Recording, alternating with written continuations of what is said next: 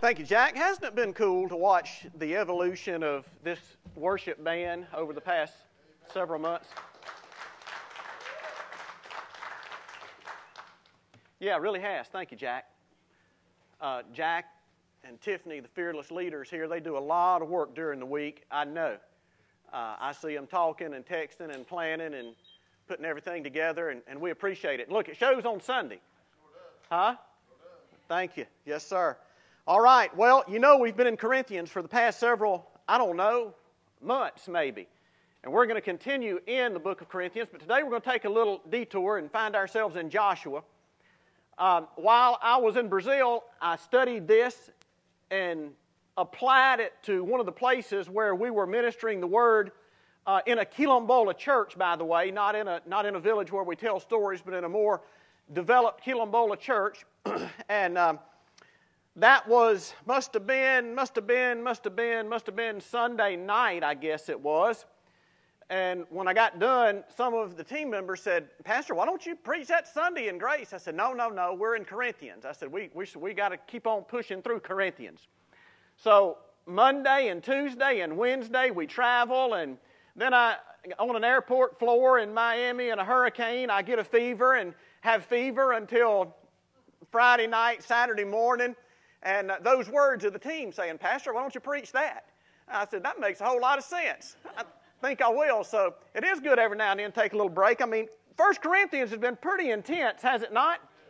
And it's going to continue to be. We'll pick up in chapter 5, which is a very intense chapter next week. But today, let's uh, take a little break and look at this passage in Joshua and see what the Lord would say to us. Joshua chapter number 14. Begin reading in chapter number 6. Here we go. Then the sons of Judah I drew near to Joshua in Gilgal, and Caleb, the son of Jephunneh the Kenizzite, said to him, You know the word which Yahweh spoke to Moses, the man of God, concerning you and me in Kadesh Barnea. I was 40 years old when Moses, the servant of the Lord, sent me from Kadesh Barnea to spy out the land. And I brought word back to him as it was in my heart. Nevertheless, my brethren who went up with me made the heart of the people melt with fear. But I followed the Lord my God fully. So Moses swore on that day, saying, Surely the land on which your foot has trodden will be an inheritance to you and to your children forever, because you have followed the Lord my God fully. Now behold, the Lord has let me live just as He spoke these 45 years from the time that the Lord spoke this word to Moses when Israel walked in the wilderness. And now behold, I'm 85 years old today. And I'm still as strong today as I was in the day Moses sent me. As my strength was then, so my strength is now for war and for going out and coming in. Now then, give me this hill country. I like the old King James. It says, Now give me this mountain, does it not? Give me this mountain about which the Lord spoke on that day. For you heard on that day that the Anakim were there with great fortified cities. Perhaps the Lord will be with me, and I will drive them out as the Lord has spoken. So Joshua blessed him and gave Hebron to Caleb, the son of Jephunneh, for an inheritance. Therefore, Hebron became the inheritance of Caleb, the son of Jephunneh the Kenizzite, until this day, because he followed the Lord God of Israel fully. Now, the name of Hebron was formerly Kiriath Arba, for Arba was the greatest man among the Anakim. Then the land had rest from war. I can remember growing up on a farm in the days prior to Nintendo or any type of computer screen or video games. And from the time I would get home from school until the very last hour, I was somewhere on that farm doing something. And I can still remember and I can hear in the back of my mind my mama walking out on the front porch and saying, Son, get home. And then I can remember growing up as a teenager and I got my first vehicle. Never forget my first vehicle. It was a 1975 Chevy LUV. That bay, yeah, it was. It was bumblebee yellow. Me and Heather would get in that thing on Saturday night and we'd go to the picture show. Boy, I wish I, Daddy used to say, son, Is there something wrong with that vehicle? I said, No, sir. Why? He said, Because it looks like it's taking two of y'all to steer because she's sitting mighty close. So I said, Well, you know it doesn't have power steering, Daddy. So, yeah, Heather had to sit pretty close. But anyway, I wish I had that old vehicle back. but I, I can remember even then. Sometimes I'd be out a little later than I should have been. Sometimes, one night I was out with Heather and it was getting pretty late because we were praying together and our prayer meeting went a little longer than what?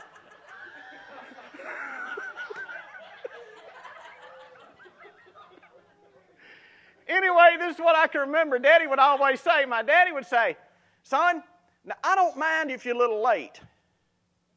But he said, You got to call and let us know because I've got to live with your mama. And he said, if you're supposed to be home at 12 and you're not, she's up every five minutes. And if she's up every five minutes, I'm up every five minutes. So you call. So I remember one night when our prayer meeting went a little long, and I called and I said, Dad, I'm leaving now. I'll be home in a little while. And I can remember he'd probably been up a little while. He said, Son, you get home. And when I heard those words, I knew they meant business. I, I had to get home. You know, a lot of people have tried to describe home in multiple ways. I mean, there's a poet that says home is a place you can never go back to. And there's a sense in which that is true. Uh, one of my favorite definitions of home comes from a country band, Little Big Town. And here's what they say they say a front porch, tin roof, and a gravel road. Yeah, that's home to me feels like home to me. No matter what image comes to your mind when you hear the word home, we normally get all nostalgic and we go back in our mind's eye to a time when life was simple, when we had no worries, and it was the good old days. Well, I want to speak to you today on that subject get home. But listen, we're not talking about a time that's behind us. Because you see, for Caleb, home was not behind him. As a matter of fact, Caleb had come out of Egypt. He had grew up in the wilderness. There was nothing that appealed behind him. There was nothing behind him that he could go back to.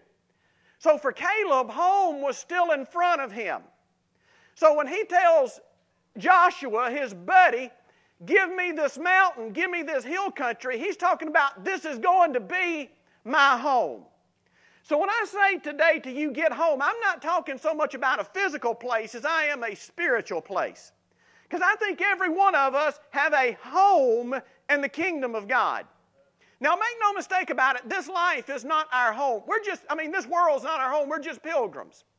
But yet, there is a place that is home for you within the kingdom of God. That place is the place that God saved you to occupy. It's not a place that you were just born to be, it's a place you were reborn to be. It's that place where when you get there, it's where you're going to add the most value to the expansion of His kingdom that you could possibly add.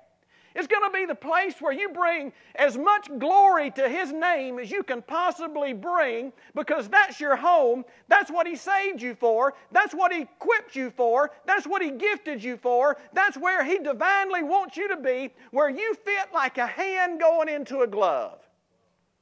And that's where life is good. Hey, have you ever had the old homesick blues? And here they are. Here they are for believers. Have you ever been in that place where you just say, Man, I know there's got to be more to this Christian life than this? Something's missing. I read the Bible, and, and what, what I read in the Bible, somehow or another, not transferring to my life. There's got to be more. What's missing? And what's missing just may be that you're not home. So this text helps us get to where God saved us to be. To that place to that position in the promised land of God that He has already deeded to you. He's just waiting for you to move in. So, here, let's look at this passage of Scripture and see what it is that the Bible tells us about getting home. Number one, I think this, this passage answers the, the, the question of how is home identified? Well, Pastor Richie, all that sounds good. But how do I know where my home is in the kingdom of God? How do I know where my plot of ground is, which He's already deeded to me? That He wants me to occupy for His honor and glory and for the expansion of His kingdom here on earth. How do I know what that is? Well, this passage answers that question. I think the first thing the Bible tells us about how home is identified is found in verses 6 and 12. Notice what the Bible says in verse number 6. He says, uh, You know the word which the Lord spoke to Moses, the man of God, concerning you and me in Kadesh Barnea. Now look again in, in, in verse number 12. Perhaps I will drive them out just as the Lord has spoken. Here's how home is identified it has been previously spoken of by the Lord. Hey, this was not something new to Caleb. God had already spoken to him about it years ago. And you see, that's the way it is with most of us. Sometimes we act like we don't know where our place is. How many times have you heard a believer say, I just don't feel like I fit in? They might as well be saying, I've not got to my destination yet. I've not got to where it is God wants me to be in life and in His kingdom. But hey, listen, it may not be that you don't know, it may, may be that you don't want to know because God's already spoken to you about it. More, more, more often than not, you already know because He's already spoken to you. Check this out. Two times in this passage, Joshua says, As the Lord had spoken, as the Lord said to so and so, so, home has already been identified for you. Normally, that takes place very early in our walk of faith. Did you know that? Cliff said it this morning. He said that his daughter sensed the call to the mission field at 12 years old. Did you know sir, a survey of missionaries who are on the field today reveals that most missionaries who are presently serving on a cross cultural, unreached mission field say that they sense the call to missions before the age of 15. You see, God doesn't waste any time. God's not wanting to hide your home from you because it's to His glory that you get there. So, most more times than not, you already know, and you just don't want to get there. So you're acting like you don't know. But God's already spoken about it in most cases. Check out number two. How else is home identified? Well, it's previously spoken of by the Lord, but number two, it cannot be occupied prematurely. Cannot be occupied prematurely. I, how many years did it take Caleb to say, Give me this mountain? 45. He was 40 years old when he went out. He said, Now I'm 85. So it was 45 years. That's right. If I'm doing my math right, don't hold me to it now. I'm, I'm not infallible when it comes to math. Y'all know that. But is that right? Uh, all right. Some of you math teachers, keep me in, keep me in line. 45 years. Now, I'm not willing to say that Caleb had drug around like most Baptists do. Are you following me? Because here's what I find a lot of times as a pastor. And boy, this helped shape my life very early as a pastor. I can't tell you how many times I've been called by family saying, Pastor Richie, would you come down to uh, Baptist Medical Center because dad's in there and the doctors are saying that he probably only has another few hours and he's really wanting to speak to you. Will you come down? Well, sure, I'll get down. Hey, I can tell you how it's going to go when I get that call. I'll get in the room and he'll say, Can I speak to to Pastor Richie by myself, and all the family go out, and then big alligator tears come, and it's usually like this. When I was 20 years old, God called me to preach. Can you fill in the blank? But I didn't do it.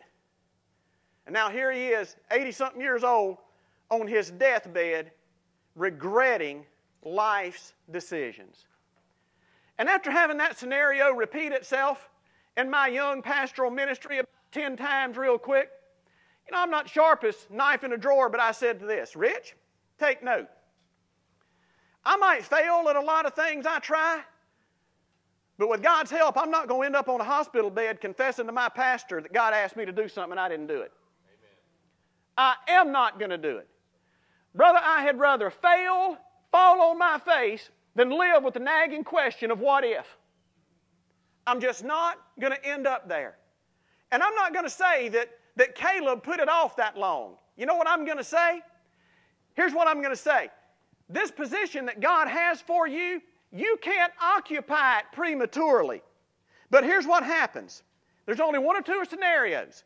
Number one, you are either being prepared, just stop right there, preparation. So God calls you to be a missionary at the age of 12. Do you become a missionary at age 12? Absolutely not. But what do you do? You began to prepare. And can I say to you, that's exactly what was going on with Caleb? God said to him, This place right here is yours. But it took 45 years. You know what was going on? God was preparing Caleb for the place. Because he's got to prepare you to occupy that place. Because here's the principle if you get to a place that's bigger than you are, it'll crush you. So God has to grow us in order to occupy that place. It's okay to know what I'm supposed to be and I'm on the way. That's what seminary is about, Caleb. That's what it's about. I can't tell you. The battles we fought in seminary that had nothing to do with the classroom, but God was using that to prepare us for what He ultimately had in our home. God's preparing you for that place. Now stop and think about it. Caleb and Joshua were the two commanders, were they not? This was the last hill to be taken. Caleb had helped everybody else. Every other tribe in Israel was at home except Caleb. He wasn't at home. You know why? Because he was busy fighting battles, helping everybody else get in their place. So here's what I'm going to say to you it's not that you need to be prepared for battle, but it's the battle prepares you for your place. It was all that fighting that Caleb did for 45 years as a commander that prepared him to take his home victoriously. So let's look at life this way for a minute. Hey, any of you in the battle right now? Look, the battle rages. It does. There's a constant spiritual battle. You go ahead and name the name of Christ and dedicate your life to doing something for His honor and glory, and you watch the battle spring up all around you. So here's what I'm saying to you you can tell how significant your ultimate station in life is going to be by how many battles you have to fight on the way there. Huh? Because God only gives those premium places in the kingdom to people who are battle tested. The kingdom does not promote couch potatoes who've never done anything, who've never won a victory. If you're losing the, the battle with that same old sin, watch me. You'll never get home. The battles and victory in every battle prepares you for the next battle, the next battle, and the next battle until you finally get it home. Caleb knew where home was, but isn't it interesting that Caleb didn't, when they, as soon as they crossed the Jordan River, Caleb didn't say, All right, he told me what my home is, boys. Y'all get yours. I know where mine is. I'm going to it. No, sir, he couldn't do that. There was 45 years of preparation. And man, one of the things that I see today among young folk who are called to ministry, they want that place right now. One of the things I see with kids today is they look and see what mom and dad have, and they want what mom and dad have today. They don't know the blood, sweat, and tears that mom and dad have put into it. And they end up going bankrupt because they've got so much credit card debt trying to have what mom and dad have already prematurely, and it doesn't work that way. So you're being prepared. And it's not the fact that, that you need to be prepared for the battle as much as it is that the battle is preparing you to take your home victoriously. Check out number next. So here's the other option, and this one applies to us more than it does to Caleb. Your home cannot be occupied prematurely. You will either you are either right now being prepared or you are right now just putting it off because you don't want to do it. And you see, that's the guy that ends up with a deathbed confession to his pastor. That's the girl that says, I know that God put in my heart to be a missionary. When I was in preteen Sunday school class. And here I am, I've chased after all of my wants and dreams, and I never did what God wanted me to do. Hence, you never occupied the place that God had sovereignly marked out for you. Your name is on the title deed, but you never lived there. Finally, how is home identified? Previously spoken of by the Lord, most of the time we already know. Number two, it cannot be occupied prematurely. And number three, it's populated with obstacles that seem too large. Check this out. Look what Caleb said in verse 12. Now give me this hill country about which Yahweh spoke on that day. For you heard on that day that the Anakim were there. Does anybody know who the Anakim are? Who was one of their descendants? Going to come in the picture a little bit later with King David. Son, they big dudes. You hear me? They're big dudes. They were the reason those other ten spies came back to Moses and said, Moses, we look like grasshoppers in their sight. There's no way we can do it. They saw the Anakim. And now Joshua, on the other hand, Joshua has been prepared by the battles of life. He is a tough skinned veteran of spiritual warfare. And look what he says. Because your home is going to be just like his. The devil is not going to sit by and let you go into the place that God has sovereignly marked out for you where you can do the greatest damage to the devil's kingdom. He ain't going to sit by and say, Yeah, go on and get in there. You got a free shot. No, sir. He's going to put giants all around your home. Most of the time, it's not physical giants, but it's just mental and symbolic giants. Oh, how much is that going to cost? well, how long is that going to take? Well, how much education do I have to have? I mean, all the giants that are surrounding your mind that keep you from being where God wants you to be, guess where they are? They're put there for a reason to keep you from getting to that place that God designed you to occupy. Caleb didn't look at it that way. Caleb said, There's giants there? Good. Sit back, boys, and watch the show. Oh, there's problems? Oh, problems are nothing more than a platform from which God can display His glory. If there were no problems, you'd never sit slack jawed and say, My gosh, did you see what God did? Check out number two. We see how home is identified. Number two, we see how home is inherited. How you going to get it? Well, check out what this scripture underscores for us. I think the first thing the scripture tells us is that home is, is inherited by people of character. Character, character, character. And you see, that's what God is building in us all along. From the time that He spoke to you about what your home is and where your home is, all this time He's building character in you so you can ultimately move in there. Because, like I said earlier, if your ministry is larger than your character, then your ministry will ultimately crush you.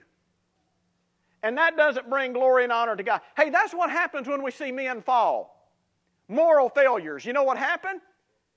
They just got to a place that was bigger than they were, and they couldn't handle it. Boom. Happened so many times. It'll happen to us if we're not careful. Check out a person of character. Let me do a little bio sketch on, on, uh, on Caleb here. Check back with me in Numbers chapter number 14. Numbers chapter number 14. Just one verse here tells us a whole lot about Caleb's character. Check it out. Numbers chapter 14 and verse number 24. Look what Moses said. But my servant Caleb, let me stop right there. My servant, you're talking about character. Here's the number one character quality for those who are going to inherit their home. Nothing was beneath his dignity. Nothing. You know how I know? Because the Bible says he was a servant. You know what a servant will do? He'll do anything and everything he's asked by his master. Now, if we are servants of the Lord, there should be nothing beneath our dignity. And again, so many folk are wanting to skip over all the little stuff and get immediately to the more glamorous positions, whatever that is in ministry. I hadn't seen one yet, but some folk think there are some. the more showy spots, you know. And I've got a friend who happens to teach at the Baptist College of Florida. And a lot of times students will come up to him and say, Hey, doctor, I, I want to do this, I want to do this. And most of the time it's pastor a church, teach a Sunday school class, preach a sermon, do a, go on a mission trip. You know what he says? First thing I tell him is, All right, there's the, the, the garbage can from the nursery full of dirty diapers. How about you take that out for the first three or four months you're here? And he says this because if they won't take out a trash can, they ain't going to do anything else. See, that's a servant. And here's the principle if you're too big to do the small things, you're too small to do the big things. That's the way God builds character. Builds character. If you're too big to do the small things, then you're too small to do the big things and you'll never get home. So look at the character that God had built into Caleb. Number one, nothing was beneath his dignity. Number two, he was rarely discouraged. You know, discouragement is one of the things that keeps more people from getting home, I think, than anything else, because they just get discouraged and give up. Now, let me tell you how Joshua fought discouragement. All right, so you got Moses, and you got his two sidekicks. They are Joshua and Caleb, right? So Moses dies. Now you got two men of equal character who can step in and be the commander in chief, right? You got two men, you got one position. Uh oh. Wait a minute. We're setting ourselves setting ourselves up for a church split right now, aren't we? We got two men and we've got one position. It's top dog, commander in chief, it's the president. You know who got chosen. Who got chosen? Joshua. So, what did Caleb do when he wasn't chosen to be the leader, to have the top slot? Did he, uh, did he do what most of us would have done? I can tell most of us would have done. You better believe it. We'd have got mule lip real quick. now, you should have seen us trying to translate mule lip in Portuguese. but they understood it, Dane. I said, labios de umbuhu, lips of a, of a, of a burra.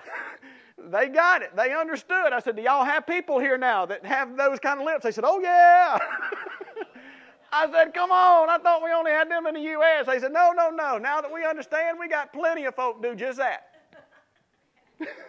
go ahead and pout. Roll your lips out because it didn't go your way. huh? I mean, Caleb could have said, "Ah, oh, what if that's the way y'all going to be? I'm done here." He could have moved his membership to the next church in town, right? But he didn't. You know why? Because he's a man of character.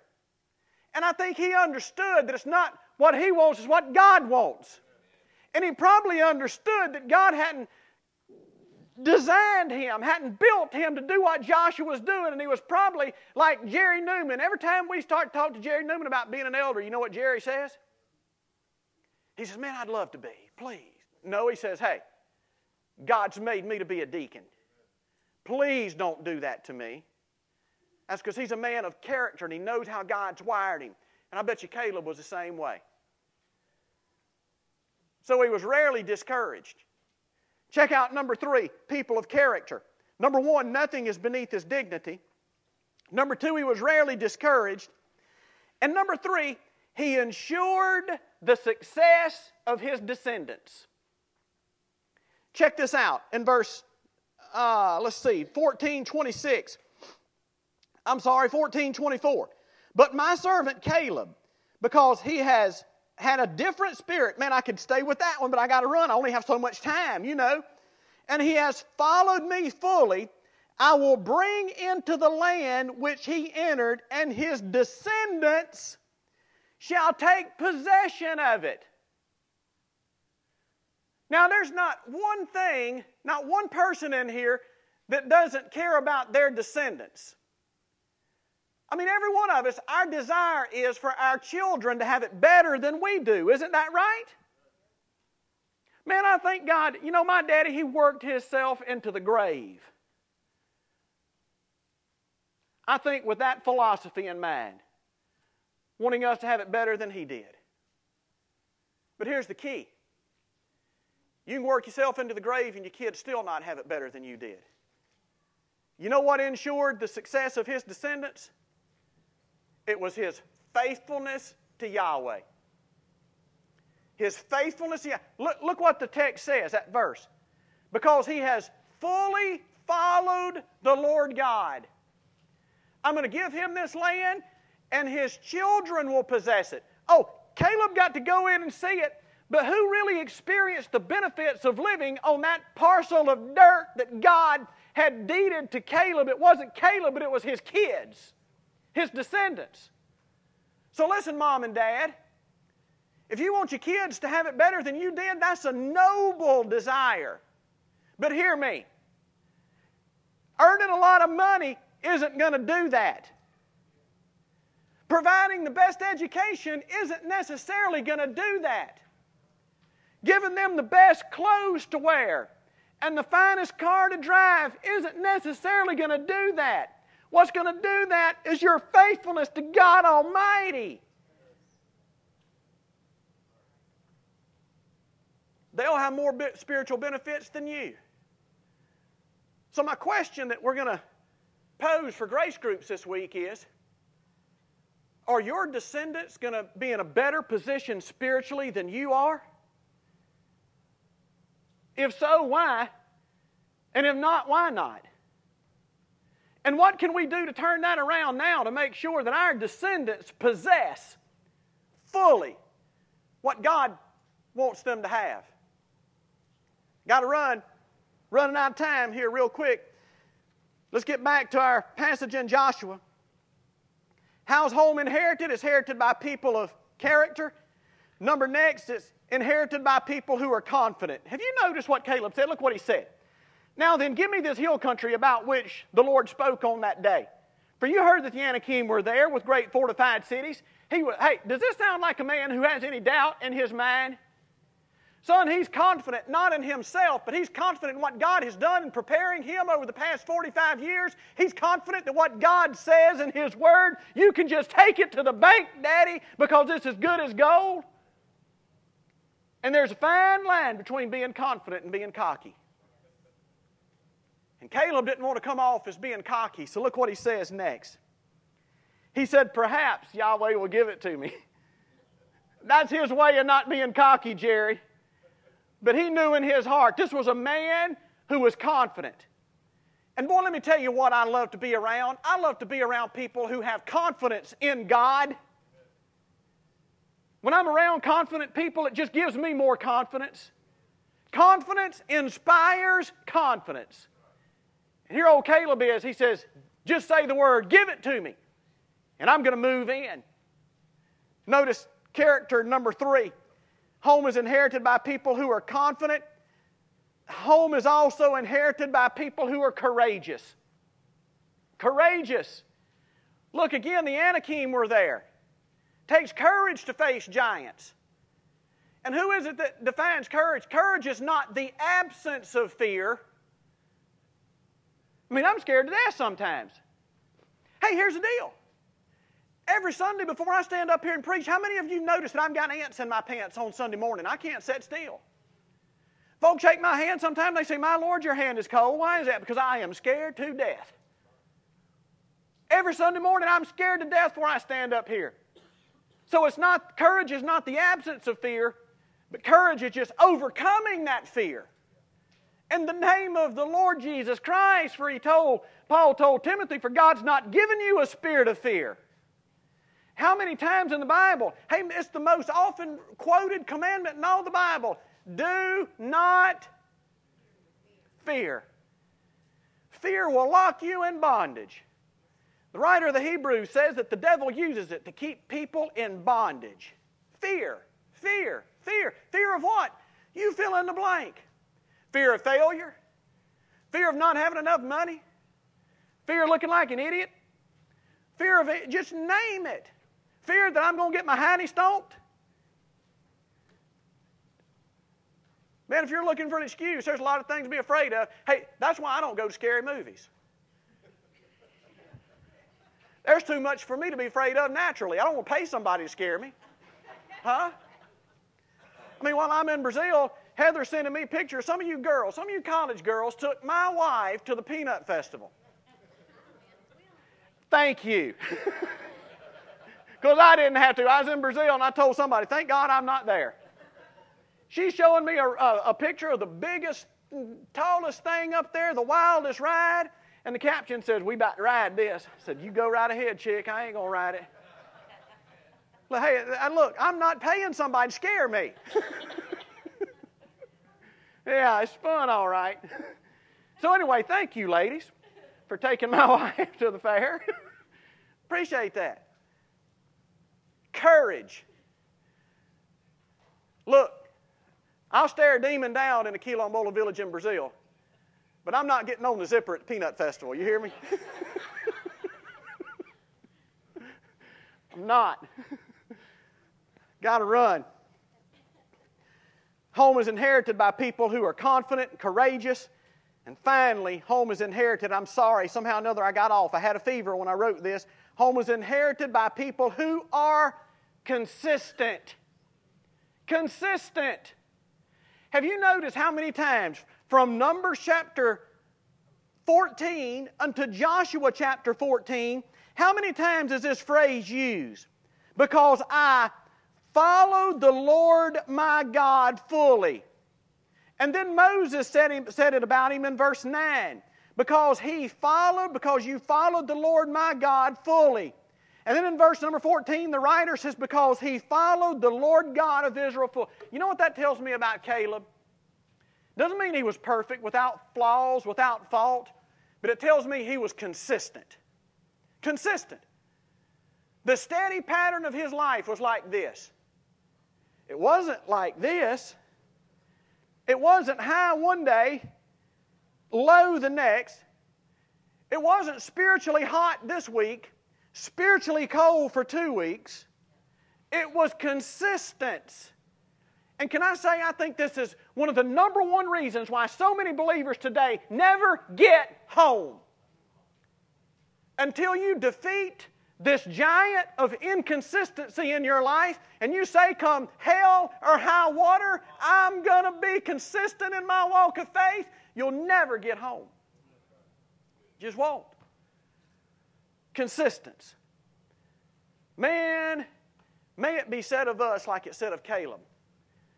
May one day when a preacher's standing over my body in a pine box, the old boy wasn't perfect. But he tried to follow God with every ounce of energy he could muster. That's all I care. On my gravestone. Other than what was it? Somebody said the other day. Oh, Heather says, I told you I was sick. Something, I don't know, but I want on mine, he fully followed the Lord, if anybody cares to lie about me. Oh, yeah. yeah, that's right. That's what it was. He told me not to do it, but I did it anyway. How home is identified, how home is inherited. And finally, why is getting home even important to us? Why should we be saying to the Lord God, Give me that mountain that you spoke about 45 years ago? Now's the time I've been prepared. Let me move in and take possession of it. Why is it important? Two reasons. Number one, because of the presence of the Lord. Here's, here's what's cool.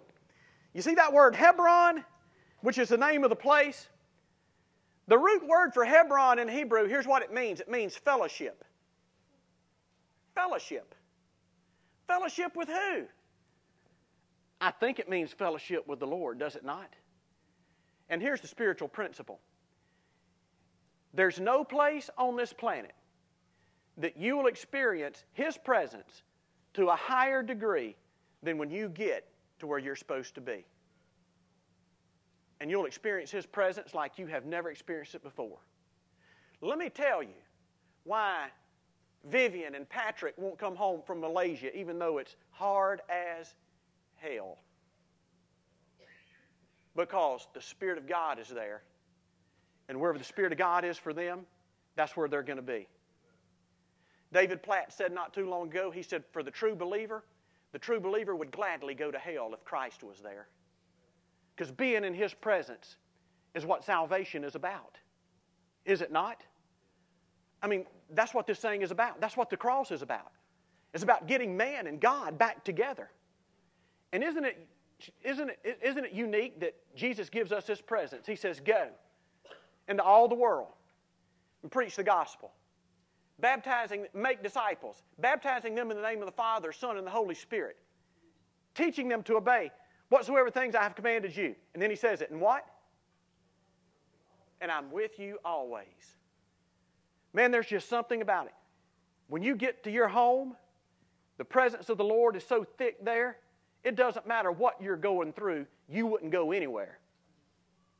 Because that's where He is. Finally, and we're going to shut her down here. Why is home important? Because that's where you are uniquely going to experience the presence of God to a greater degree than anywhere else on this planet. So, what we have to ask ourselves is how important is His presence to me? Oh, but Richie, He's omniscient. He's with me everywhere. I understand that theologically. But yet, the theologians talk about this. They talk about His omnipresence and they talk about His concentrated felt presence. Do any of you, I don't even like to use that word felt, but you know what I mean. Do you sense His presence at Grace Church? then this is where you're supposed to be. If you don't, this is probably not where you're supposed to be. But maybe through Grace Church, He's still going to get you to that unique place where you experience His presence to a degree that you can't anywhere else this side of glory. Check out number next. Why is home important? Because of the presence of the Lord. But number two, because of peace in the land. Look at verse number 15. Now, the name of Hebron was formerly Kiriath Arba. Isn't it interesting? They named it Hebron, probably because Joshua said, Man, God's here. now, here we go. The greatest man, because Arba was the greatest man among the giants, by the way, which Caleb waxed. And then look what the Bible says. I like this epitaph because here's the epitaph. Then the land had rest from war. You know why it's so important for you to get home? Number one, because the presence of the Lord's there. Number two, because maybe peace in the land is based on your getting home. You know, here, here's what I notice a lot of times in, in, in churches. You know, Heather and I preach a good many conferences and revivals.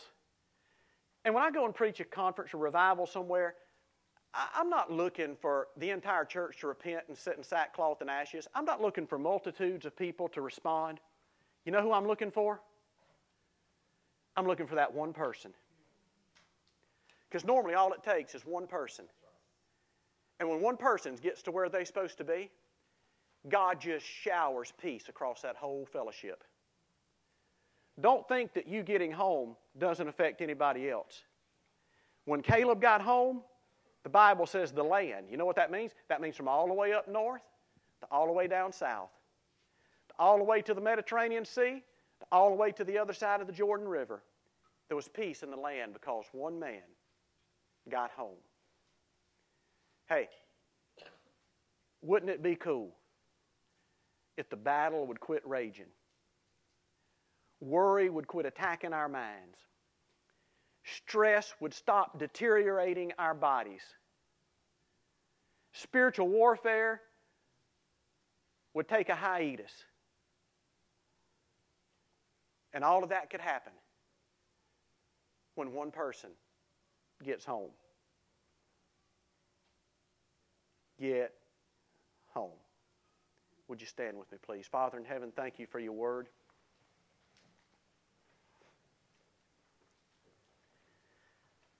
We don't understand how a text that was written 3,000 plus years ago can speak to us as currently as if it were written for Grace Church yesterday. God, that just testifies to the fact that your word is eternal, it's inspired, it's infallible, it's authoritative. It builds us up, it gives us an inheritance among all those who are sanctified.